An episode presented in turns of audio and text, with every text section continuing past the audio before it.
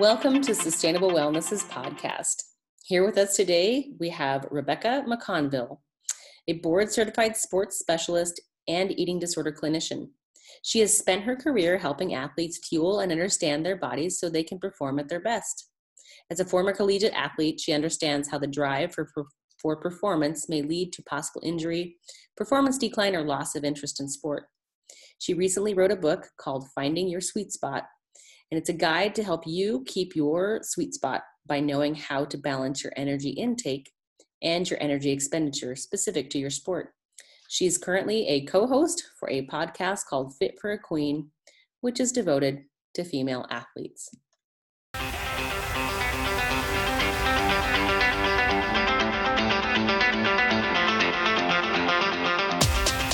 Welcome, Rebecca. Super glad to have you here with us. This is really exciting. This is you're like a human treasure trove of information about really i'm excited i've been really excited about um, reading your stuff and getting um, familiar with your approach and and your take on um, fueling athletes young athletes in particular um, and i've just recently read your book finding your sweet spot which is an awesome um, point of reference for parents and teens really anybody can read the information it's very approachable and uh, yeah, I'm really excited to to talk to you about this issue and and and how do we help support our kids. But before we get into that, I'm going to ask you a couple of questions just about you. Um, and so, uh, you know, I guess right now, I guess the one thing I'm kind of curious about is what is what does Rebecca McConville like to eat? What's your favorite thing to eat these days? Oh man.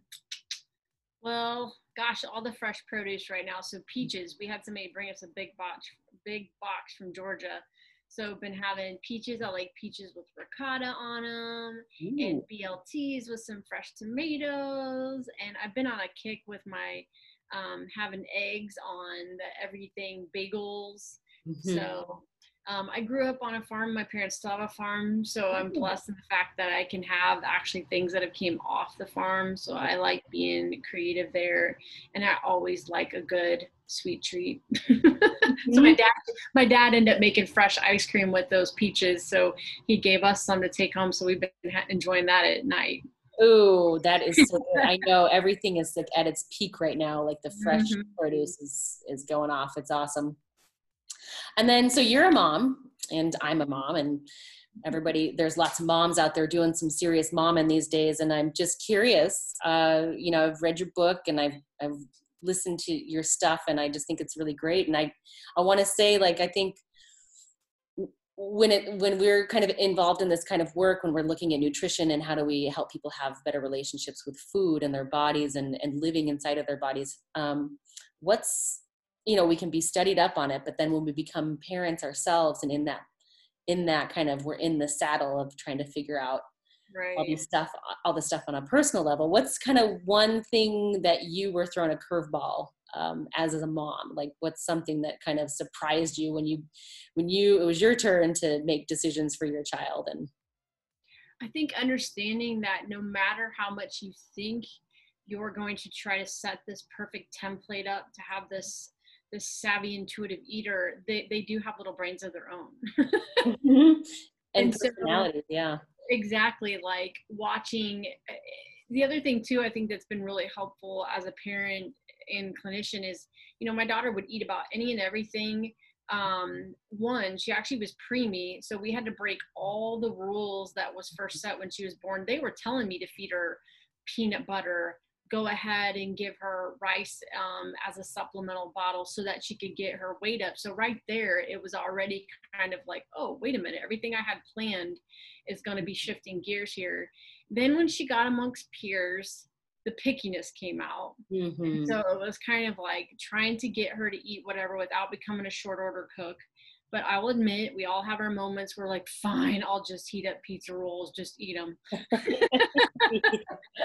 I think being able to get her to be um, you know more adventurous with food has been fun like when we go out and i think really trying to engage intuitive eating principles from day one. Like I can remember one episode where she was on the couch and she was watching TV and eating like a snack. And I looked at her, I was like, Do you even know what your food tastes like right now?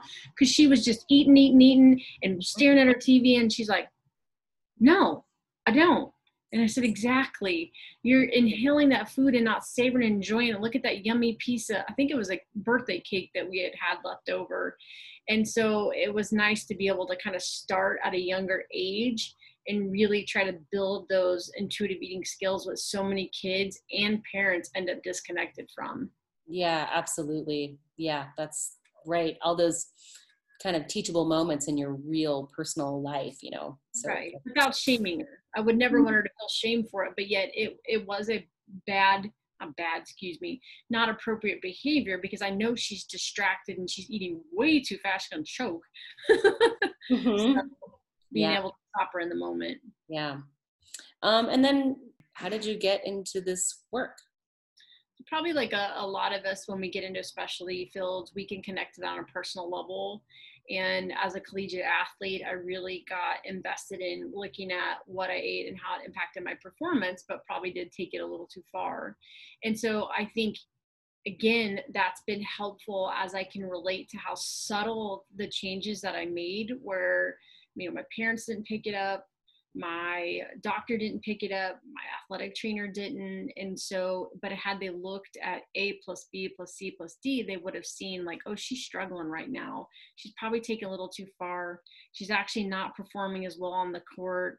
Let's bring becca in and check in on how things are going. So that's one of the things i really try to reassure my parents like don't put blame even the athlete themselves doesn't understand how they've gotten there. Let's just back up and let's figure out where things went off road. That's yeah. And what was your sport? Basketball. Okay. And when you say it, when you are referring to it, are you talking about disordered eating? Or are you talking about? Yeah, underfueling. Yeah. Okay. Yeah. So I, I missed my sweet spot. but you found it now. exactly. You're talking about it now, and that's just as relevant as any time. So, mm-hmm. um, well, that's awesome, and I appreciate the amount of information that you provide to people because I can tell that you really your heart's into this and you really care, and it's a growing. You know, I don't know. I think that there are more.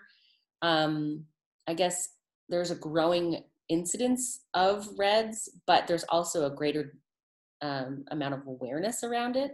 Mm-hmm. Um, I know as a high school athlete myself that I absolutely qualified um, in this category and way on up into my 30s. Um, so yeah, it's it's it's good that there's more awareness about it. That the um, hopefully the the allopathic or the conventional medical model is picking up on um, how to look at this and how to um, assess uh, energy deficiency. So um, it's it's very encouraging and hopeful. And so parents and teens are really the ones that need the information. Um, I think the most coaches too. Yeah, let's get into this first question here. Um, so fall is a, fall is approaching. The season's going to change, and we're in the middle of a pandemic still. Um, you know, everything is kind of in limbo. And so, what is a common theme that you see coming up for athletes that you're working with who um, you know who are looking into the fall and what what's something that you see coming up for lots of your clients? Yeah this has been really tough. I have posted something this morning about like i really hope when these athletes get their return to sport physical that they're not just kind of shuffled through and just check the boxes because in a normal sports season we have an end right? And we have an off season. But what's happened is that finish line keeps getting pushed keeps getting pushed back. And so we have under rested athletes that then are panicked that like oh my gosh if my sport is a go next week i want to be game ready right now. And so i think we're the next epidemic is going to be a ton of injuries. Um, i think with this loss of control. I mean, COVID really took our world and flipped it upside down. And so our culture sends these messages like if you can control your food, if you can perfect that, or if you can do as much activity as possible, then you're good. You've got control of things right. when in all actuality you don't. Mm-hmm. And so those are some of the incidences I'm seeing in some of my athletes right now. Um, with another you know season of unknowns we don't know if there's going to be fall sports so really trying to check in with them and asking them what kind of toll this has taken on their mental and physical health mm-hmm.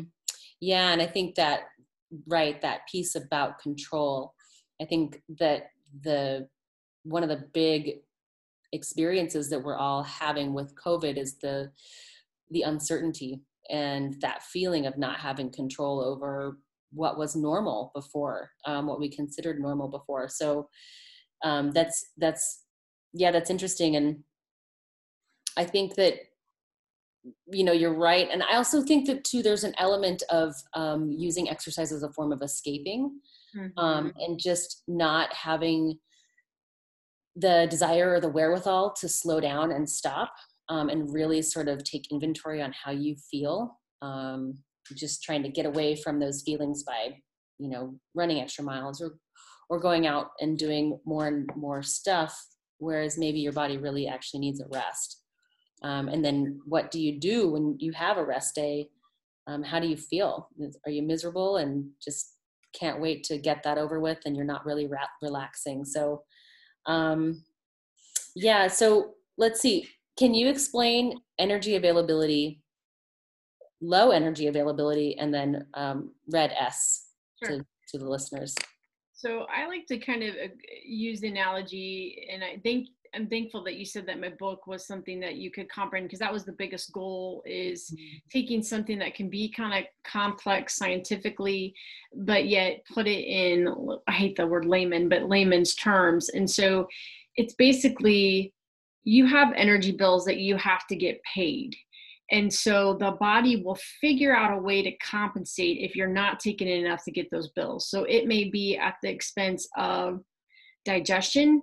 You may start having more intolerances. You may get fuller quicker it might be says hey reproduction is not necessary and i know our adolescent athletes aren't, aren't going to be worried about that so it shuts it off but the problem is that also starts that cascade of insufficient hormones for your bones um, your heart actually is dependent upon those hormones as well and there was a recent study with dr emily kraus that showed upwards of like 70% of high school runners had disordered eating and when they did DEXA scans on those runners, they found that almost 20% of them had compromised bone density. We're talking adolescent. What's that going to look like when they're 20, 30, 40, 50 years of, of age? And so that's where that term energy availability, what energy is left just in case you might be fighting off a virus or maybe you have a big test and your brain needs that extra fuel because if you don't have any available it's going to pull it from somewhere else and ironically, it doesn't tend to be at the cost of performance. The brain views that as a stressor just as if it was outrunning a bear, but that will continue to wreak that havoc on their, their health. So the term REDS came from relative energy deficit in sport, is that chronic state of always being at a negative balance. Also, most recent literature now is showing that even in that acute three days, three days of insufficient energy is enough that we start to see changes in hunger hormones. We start to see changes in the body's ability to recover, um, including glycogen, which is our, our gas tank. And so it's not like some of these overblown media stories. Sometimes it can be very subtle and it can end up in a short window. And there's simple strategies that I use with parents to help those things be more mainstream and not having to overthink it. Mm-hmm. That's good to look at like all the different factors that go into energy expenditure. So it's not just training for your your event or your sport. It's the emotional energy. It's the the the mental energy that you need. And um, you know, I guess the thing that's you know it was i wasn't until like my early 30s that someone explained that to me and the other thing i wanted to to touch on that you said was that you know three days that you start to you know three days of operating with low energy availability provides physical compromise.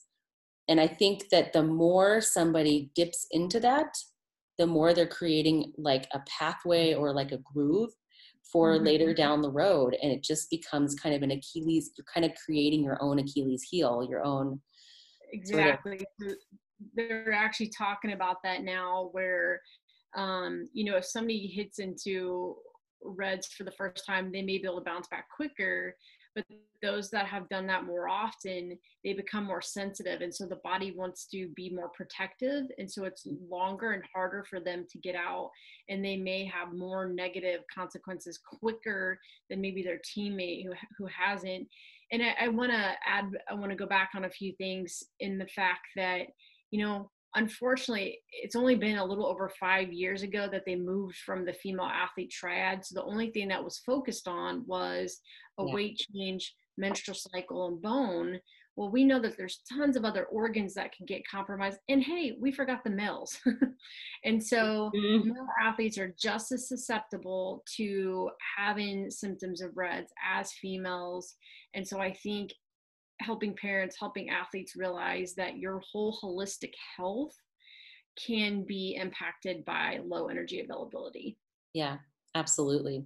We talked about this a little bit, but how have you noticed COVID impact low event, low energy availability in Red S and youth athletes in the last few months? Like, have yeah, how have you seen COVID and the pandemic, and just all of the things that we're experiencing right now as a group of people? How have you seen that trend um, so it's interesting i saw in the first couple months especially that control factor so oh my gosh i can't get in the water or i can't do my sport.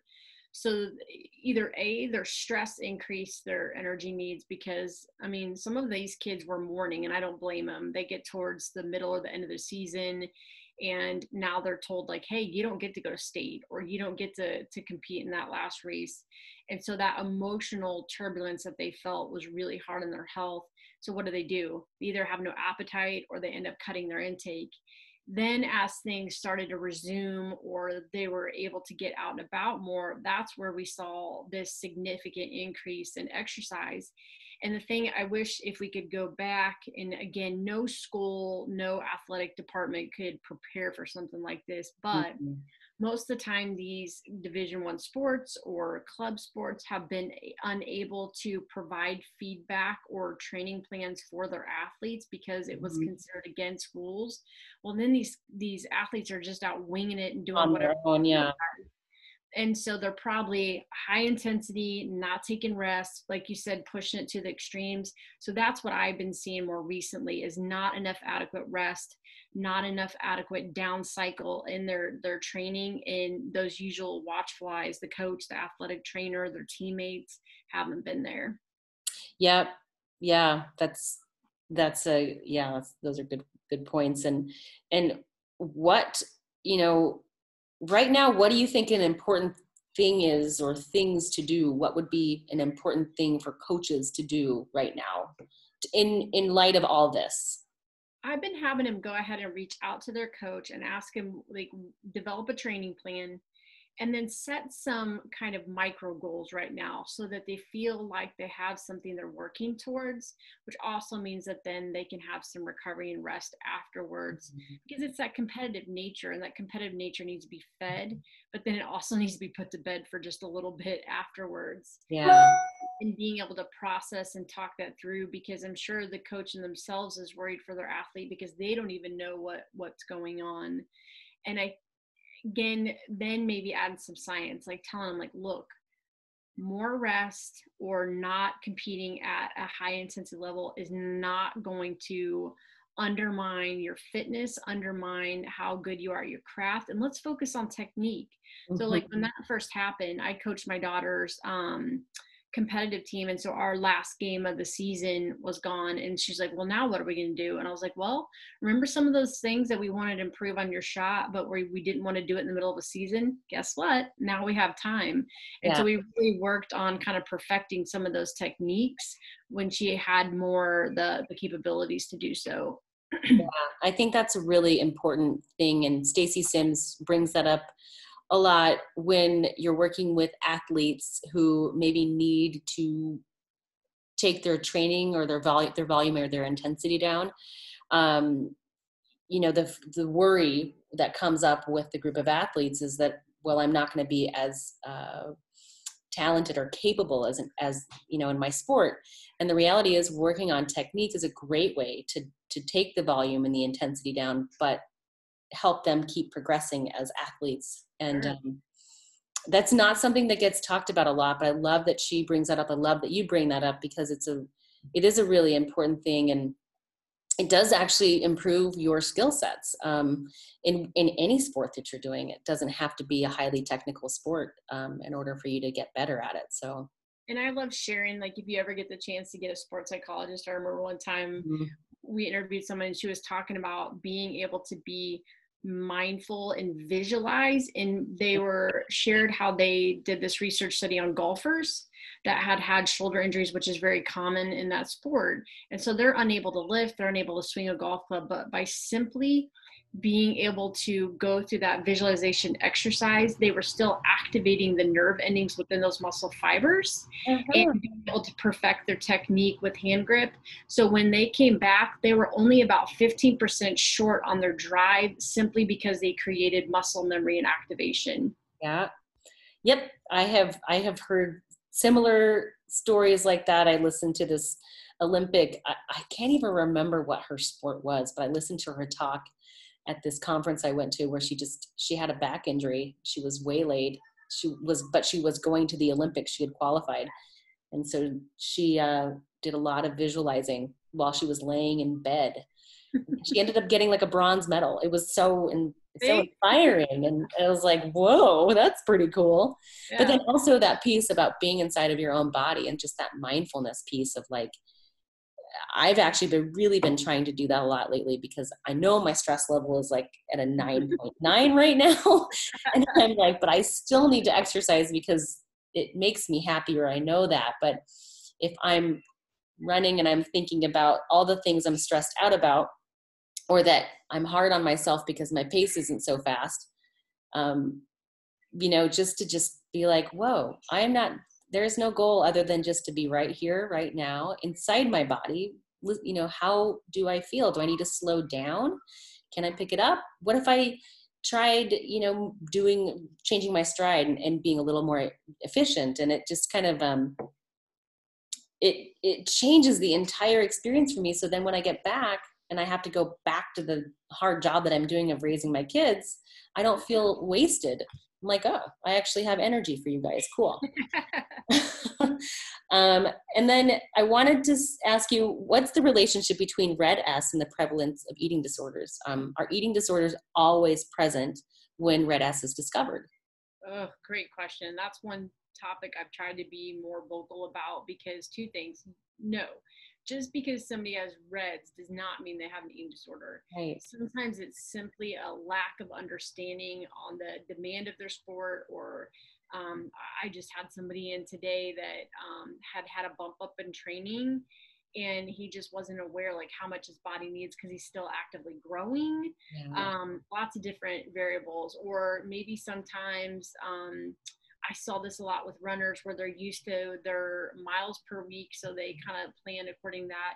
But then when track comes, their mileage goes down, but intensity goes up.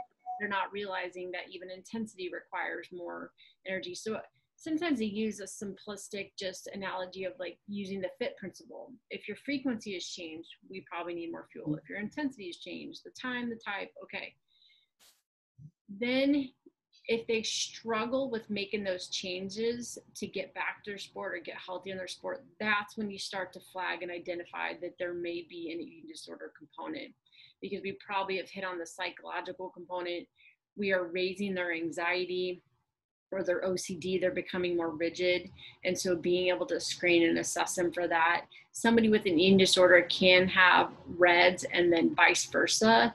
And at that point, though, they need the full treatment team they need the therapy they need a, a, physician that or athletic trainer that is savvy in knowing eating disorders um, because sometimes too that increases depression that increases those anxiety and they they need that help and support mm-hmm. yeah Yep. Um, I think that that happens so often that, you know, like young people, they've got their phones, they've got access to social media, and then we've got lots and lots of corporate corporate interest who's um, providing multi-million dollar um, advertising campaigns around products that are like claiming that they can do this and that and the other thing. And so people get really really confused about food and their body. And um, i find it to be infuriating um, and a huge disservice to young people. And so oftentimes young people are left to their own devices and think that if they do all these perfect things then it's going to equate to the perfect performance. And that's just simply not true. And just from a very basal level there's a lot of young people that don't really know how much they're supposed to be eating or getting. And then some, sometimes during a normal school day there just simply isn't enough time to get the food in.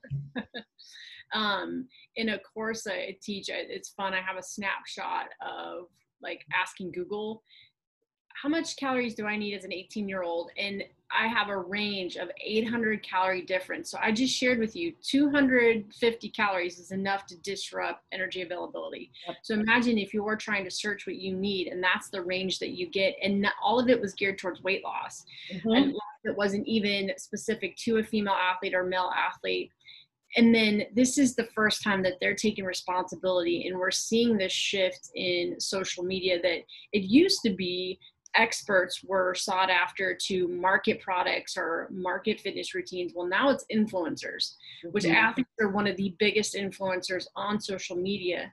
So I love using LeBron James. Most everybody, even if they're not a basketball fan, knows who LeBron James is.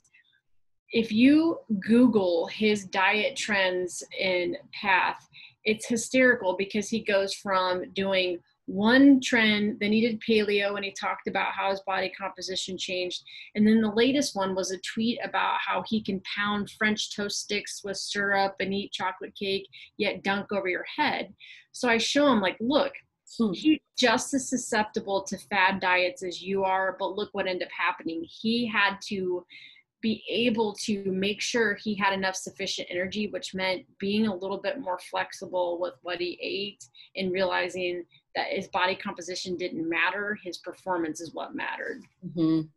yeah yep and i think that too i think this and this happens within families that we've got these marketers and these influencers nobody's really talking about the the the way that being a youth changes that they're really marketing towards adults but young people are you know victim i guess i guess victim might be the right word or they're kind sure. of sometimes caught up in that in that web. But then parents i think and i know that this is true for me as a parent i'm always trying to check it at the door of projecting my health needs like what i need to be eating and what my children need to be eating. And they're they're different things because there's some really different things going on between them and me but I think a lot of parents feel like, as a way of trying to help their young people, they're projecting their health issues or concerns onto their young people without really, like you said earlier, identifying that those young people are their own people um, mm-hmm. with their own personalities, their own bodies, and um, so yeah, it's, it's, it can be kind of a double-edged conundrum, really. You know, and I think being able to empower them how to read between the lines. So if it sounds very sensationalized, whatever they're looking at Instagram, or are they showing flexibility within whatever their perfect little plates are, they're going to be better off, just like I talked about, trying to plant that seed with my daughter to learn how to intuitively eat. Same thing, let them become a savvy consumer and teach them about how they're trying to target them so that they buy the mm-hmm. product and does it actually work for them. I talk to my, you'll see me in the grocery store walking down the aisles with my kids, and we are talking about cereal. And I'm like, look at how that's right at your eye level. And look at what that, what is that? Are you going to buy the cereal? Or am I going to buy the cereal? And I'm like pointing out like the label, you know, this is the stuff, and this is, you know, these are the things that I do when I go through the grocery store with my kids because there's a lot of corporations out there that really don't care about people's health and they really just want to market something that's kind of meh. Kind of. So we were talking about the sort of the the marketing that goes into selling products to people, um, particularly young people.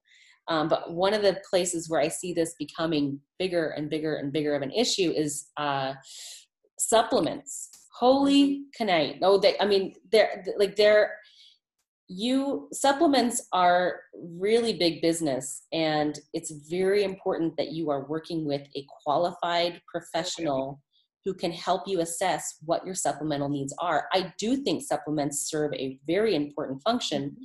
but not without appropriate supervision like you wouldn't just go popping prescription medication without you know a, a physician's assist like help but at the same time like there's things that are marketed on the shelf at the grocery store that have similar and just as powerful effects but they're supplements and people just think well i can buy it over the counter so and and, and like i want to have healthier you know i want to avoid having low bone density so i'm just going to take calcium. You know i'm just going to take it because i'm 16 years old and i need to take calcium so i don't have these problems. And it's like no that isn't right because you don't know until you do diagnostic work what those needs are. Think you put it beautifully. You wouldn't go popping prescriptions without a physician recommending it. And so that is one that, you know, I, I, tend to be pretty flexible and meet my athletes where they're at, but I will be very firm on supplements. Those are dangerous areas. And I don't feel bad saying that, especially with energy drinks. So just today I had somebody and we were talking about supplemental use and I, he wants to swim in college. And I was like, well, you, have to make sure that you have an NSF um, safe for sport. Oh yeah, it's just a multivitamin. And I'm like, well, but actually we could show you case after case of multivitamins that have been cross-contaminated mm-hmm. um, substances. So that's first off. Second off is know what you're dealing with to begin with. So getting blood work trying to get it from food first. It doesn't do any good to supplement if your body's already sufficient or for example, had a runner. It's like, okay, if I if I've heard that iron is good for me, yeah, Nemo, I'm going to do like two or three times the amount. And she actually ended up with toxicity from too much iron. Yeah, absolutely. And and that's the thing that people don't. I don't know. Yeah, it's just such a huge thing, and without good guidance, without somebody really developing like a supplemental plan for you based off of your individual needs, it, it can become a mess pretty quick. Right. Um, so, okay, check. Found it. Found it in my brain somewhere. Um, so, how can parents best ensure that their kids and their teens avoid the common pitfalls associated with low energy availability and, and relative energy deficiency in sport? So I think one, keep that watchful eye. If you notice some patterns changing, whether it's how much they're eating, the types of food they're eating, try to just be curious and be like, hey, I noticed that um, you haven't been eating as much of the red meat I'm fixing at dinner. Um, tell me why that is. Is it upsetting your stomach? Do you not like the way I'm preparing it? And let them share what they're what they're experimenting with or exploring, and then asking them, okay, are you ensuring that you have? I always look for lateral changes. If you're taking something out what are you putting back in that's going to be the same equivalent? So it's like the bank right? If we're going to take out um, money we got to make sure we're depositing it in something that's going to be of the same equivalent. The other part is to make things be very consistent. So going back to lateral is i will have parents do a refrigerator drawer and i will have them do a pantry drawer. So if you know Susie comes home from school and she likes to grab her after school snack, let's make sure they're kind of of the same composition. And all Susie has to do is go out in her pantry and the bars, whatever else, trail mix mixture is going to be about the same um, caloric density, same thing as they get into the refrigerator, or maybe make a list for them. That has been a very subtle way I've seen people kind of miss the boat is they just end up maybe eating the same amount of volume, but there's not as much density behind their, their yeah. food. Yeah, and by density you mean nutrient density. Yes. Yeah. Lastly, if they are wanting to explore their nutrition, I think it's really important, like you said, to have them meet with the professionals. Sometimes the athletes are spot on. I'm like, I can support you and agree with that. Other times, let's say maybe they're wanting to go more plant based or vegetarian, just ensuring that whatever they're doing they're getting enough of their needs. They're aware that you know even if their 35 year old aunt is doing that they have different needs than her. And so they can't be just mimicking or whatever influencer that's on social media that they're they're meeting their individual goals in mind. Yeah. Yeah and i think like those fat those kind of trendy diets are sort of kind of you know becoming more of a thing like ketogenic diet and um, the paleo diet and uh, you know i think that especially for young people, I just absolutely do not see how the ketogenic diet would work. I mean, I don't really see how it works for any person because if you're really doing it correctly, one, you're not supposed to do it for more than three months. And two, it wasn't designed for healthy people. It was designed for other purposes. And it, so, but there's this confusion that it is a diet for me if I want to lose weight, or you if you want to lose weight, and or have a, a greater um, athletic potential, and and that's just simply not true. But without guidance to even do that to begin with, that is an incredibly hard diet to get into ketosis. Um, so yeah, average person can't just pull that off. Right. There's no reason any athlete should be on a ketogenic diet. Mm-hmm. The other thing is the Academy of Pediatrics two years ago clearly states that anybody 18 years of age or younger should not be put on any diet regardless of their weight because when you restrict them of calories that is bone and brain development that they may not be able to get back yeah. because we know that bone mass must be developed and set by between 18 to 24 years of age and if we have hindered that we may not be able to catch that up later in life yeah. And I think that we have this, like, on a national level, you know, I'm thinking about my children in school, and on a national level, we've recognized that we have a very, uh, a, a very large population of people that are unhealthy and are, are overweight. And so, on a national level, in the school system, they have implemented these educational tools about food. And in my community where I live, we have a very active, healthy community, but they talk about food in a way that's really tricky. Um, eh, you know, if you're just looking at like the food pyramid and these foods are good and these foods are bad and da da da da da, it gets people kind of like these young kids kind of anxious about food. Mm-hmm. And like mm-hmm. they're not really talking about the food, they're talking about foods you shouldn't like and foods that you should like. And um, and it can be really tricky because later on down the road that's where you know there's a seed planted in there about food and um, so then if you have this athlete with kind of a perfectionist personality coupled up with that early childhood educational experience you kind of have this perfect recipe for right. um, for somebody who might get into trouble more easily than others so absolutely yeah so um, and then how can we support our kids to both love sports and have a healthy body image as they mature into adulthood? Like, you know, you've talked about some of the things that kids are experiencing these days and parents too. I think that it's really important for parents to understand that, and we've touched on this before, that parents have to understand that their young people are people and that they really need to be listened to because food, especially like you know the ages that my kids are at that relationship that they have with food can be a, a, a place where there's power struggles and those mm-hmm. power struggles develop right there in that um, in that part of your life that then carry over down the road and so if a young person gets into trouble and they really need help and they really need you to step in there um, you know i guess doing it in a way that makes sure that they know that you respect them and their judgment and that what they have to say and what they're going through is valuable because I think parents just want to get in there, fix it, and not really understand that the person that they're working with a person that has to be their person that they're fully responsible for, but just to step back and really listen to what this is what is this like for you? How is this going?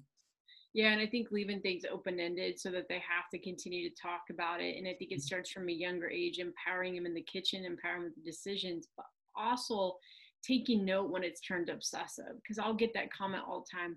Well, it's great. They're in the kitchen. They the heck they cook dinner for the whole family, and I'm like, that's not typical. that probably means that they're wanting to take control of dinner Mm-hmm. And that is why they're preparing meals for everybody all the time and they're always in the kitchen. And so being able to say what's appropriate for that age, mm-hmm. um, you know, and continuing, I can't say that enough. Like Simon said, it, it starts with the why. Why are you doing that?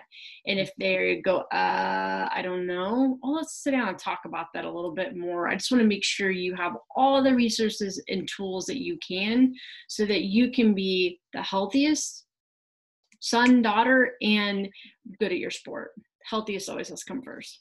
For yeah, and for the duration, not just for this year or next year, but for the rest of your life. And um, I think a lot of times parents get worried, and it is oh God, worry is just such a normal part of parenting. It's terrible.